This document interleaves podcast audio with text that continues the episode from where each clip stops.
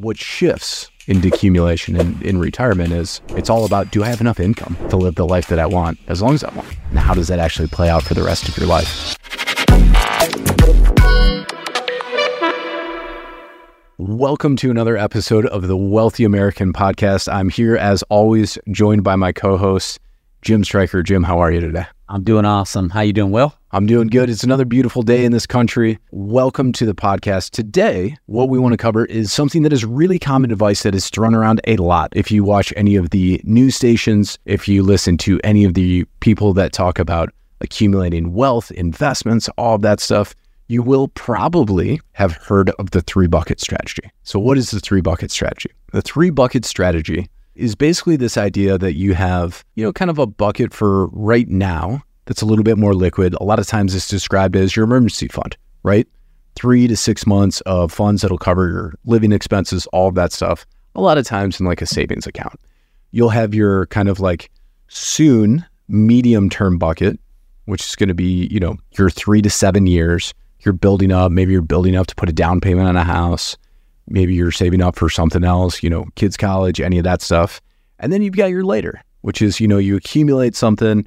A lot of times this is going to be, you know, in terms of retirement, your 401ks, your IRAs, uh, anything that's going to accumulate money where it builds on compound interest long term. And so, what we want to talk about today is the difference between the accumulation strategies that are normally thrown out there and the decumulation strategies which is as you get to within kind of seven to 10 years within retirement, the rules change a little bit. And so if you aren't aware of what's changing, and especially if you want to know and want to be prepared, and if you are within seven to 10 years, you're definitely going to want to stay all the way to the end of this podcast to be able to actually understand what that looks like. All right. So the first thing, when we talk about accumulation, Jim, what are some of the things inside of the short term bucket? When we look at some of the different characteristics, accounts, stuff like that. Oh, by the way, this is not financial advice. Financial advice requires really specific information on your current situation, what you have going on, what your preferences are, and really a planned kind of trained person to take you through that. And so anybody offering advice just based on carte blanche anything, I'd be hesitant of. You always want somebody that's going to break down your situation, seek to understand it, and then make specific advice towards you. So, Jim, let's go back to the accumulation strategy with our short term bucket. What, what typically can that look like? Well, I like to think about accumulation for people and income in different categories and different buckets. Let's stay focused on accumulation. And accumulation really is sort of the uh, the mindset of where can I place my saved money that is going to grow over time, right? So I'm going to accumulate money each month and I'm going to put it aside in some vehicle, right?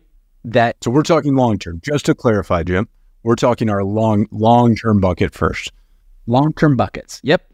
So short term bucket would be your emergency fund, right? That's six months of your bills put away aside. That's that's money market. That's liquid. That's something different. I'm thinking about the accumulation, you know, bucket, you know, if you will, put all of that it are those accounts and those vehicles that you consistently are putting money into that are going to grow long term for the time, you know, in your life that it's going to grow enough to then convert that accumulation of funds into cash flow. Yeah. And so, an example of this that probably most people here are familiar with this is going to be if you have a 401k at work, right? If you have a Roth IRA, if you have a regular IRA, right? If you have pension in a lot of ways is is this you just don't see it, but mutual funds can be this as well. But it's going to be something where you're putting it away and hey, you're not looking to draw on this in the next 10 years. You're looking for this to keep building using the power compound interest, all of that stuff. And if you know, depending on who you work for, all that stuff, you might even get a company match towards it. And that's great.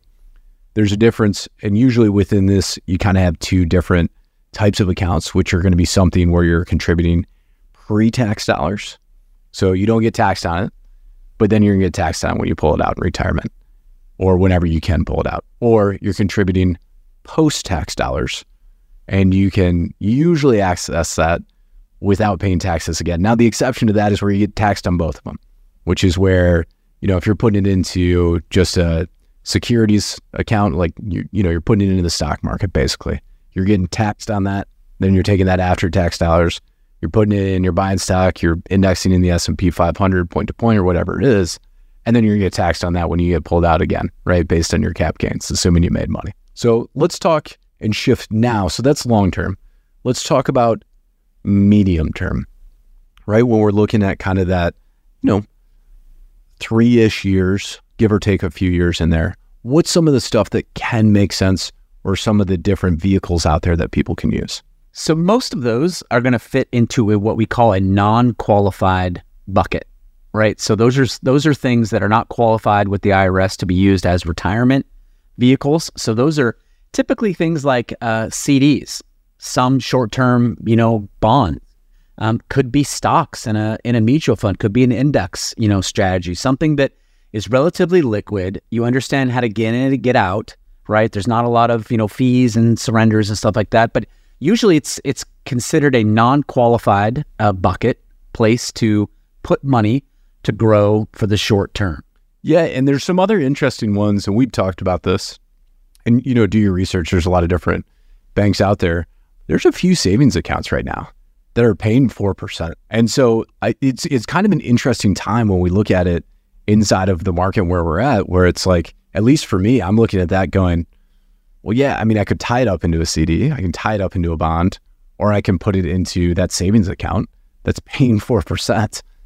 And it's not a bad option in terms of that stuff right now, at least for what I'm looking at for, for me personally. Yeah. And I'll just add to that that right now, what you just said, just to piggyback on that, is we're sort of in this time frame, you know, Will, thinking about this medium term place where people can put money today uh, we're sort of in a, an inverted yield curve perspective. And so, for those of you who don't know what that is, you know, the inverted, you know, yield curve is when short-term money is paying a better rate of return or has a higher yield than a long-term, you know, mm-hmm. investment.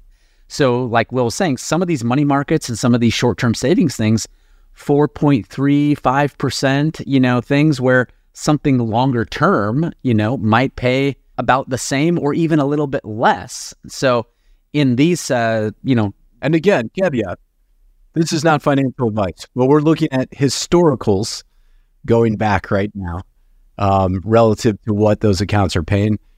The truth is, in a lot of, especially when you're, there's a few things that aren't, but when you're involved with the stock market and stuff that we're looking at, that we're looking at historicals, S and P, all that. That's where the, it's the inverted curve. But there's no guarantee of what that looks like moving forward, and we wouldn't make a recommendation on that.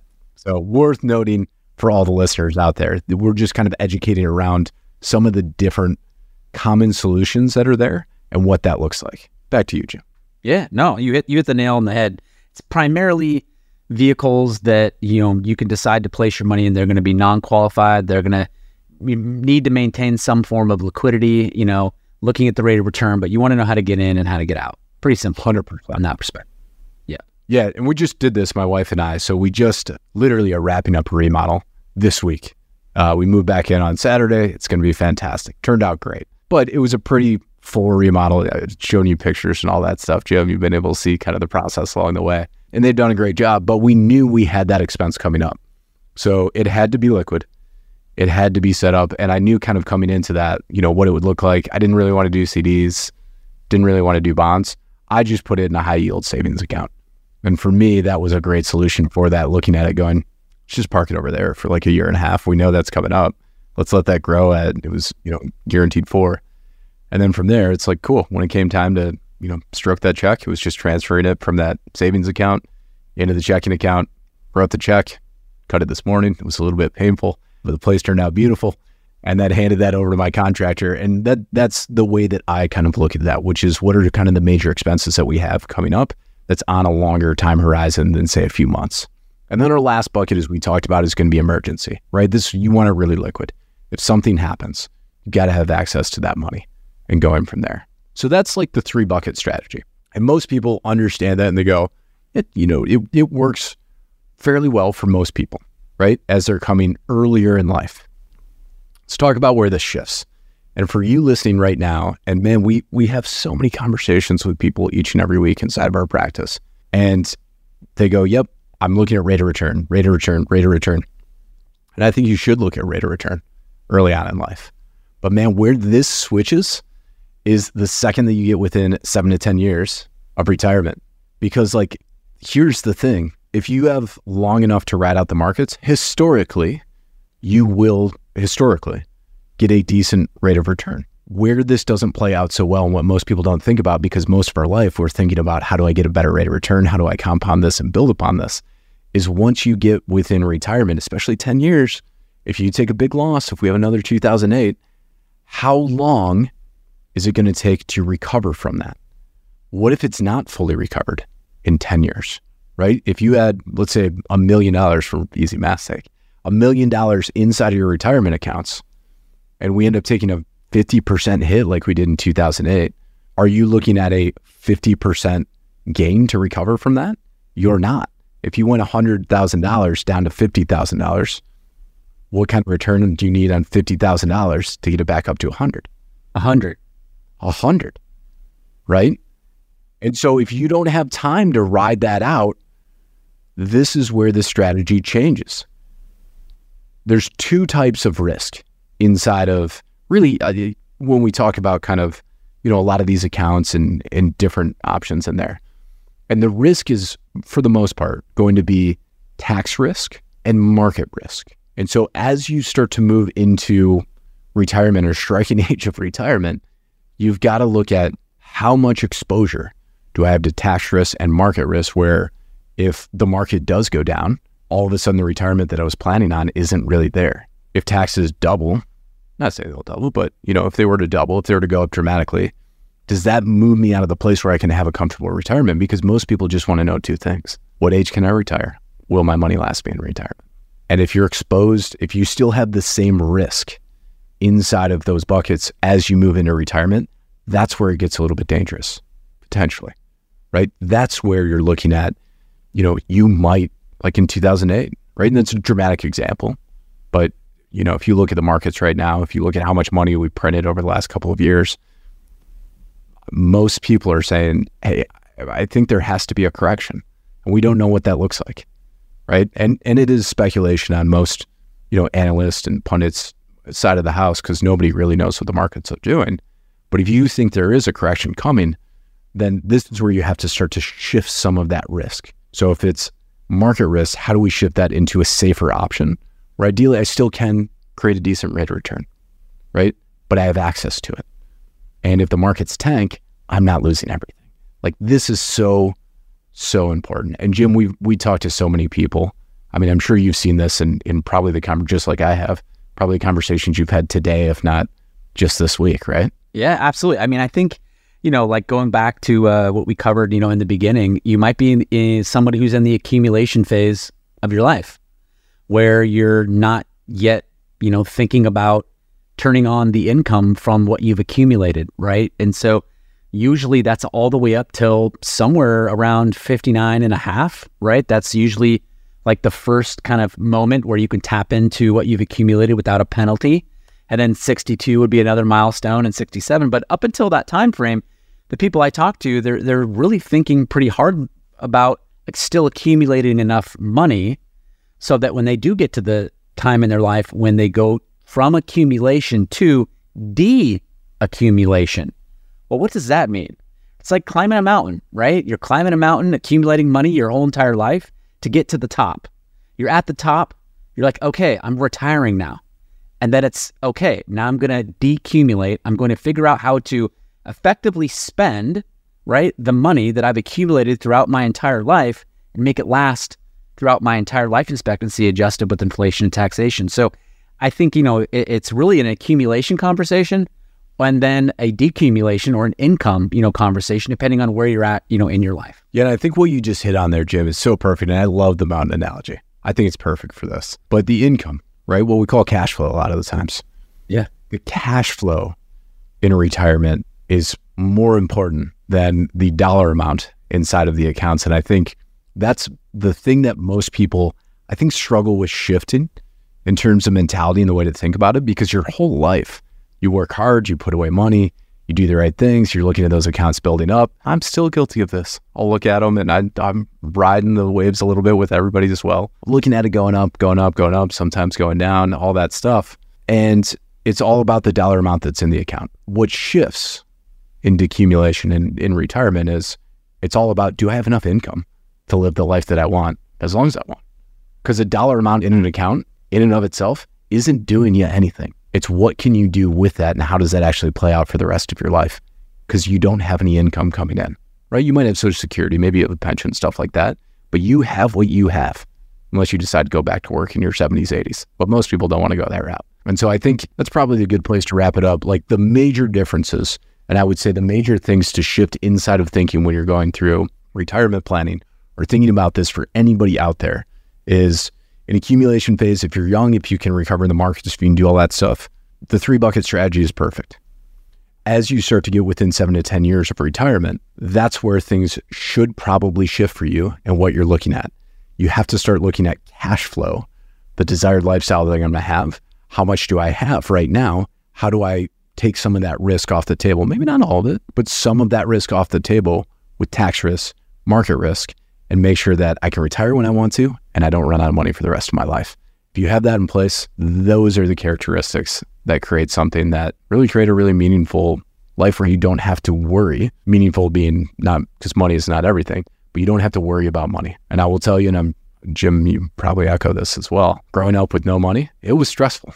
It was very, very, very stressful. Money doesn't buy happiness, but the lack of money sure creates issues. And doing that at the end of your life, I don't wish that upon anybody. So hopefully this is really helpful for you. Jim, closing thoughts here. I think we pretty much covered it. Accumulation and deaccumulation. Those are two really important things that we all are going to face in our life, right? So we we like to ask people, you know, uh, especially if we're speaking in, in large groups, you know, how many of you uh, want to work till you're, you're 100? Raise your hand. Well, not a lot of people raise their hand, right? So we should ask, right? How many people want to retire and then go back to work?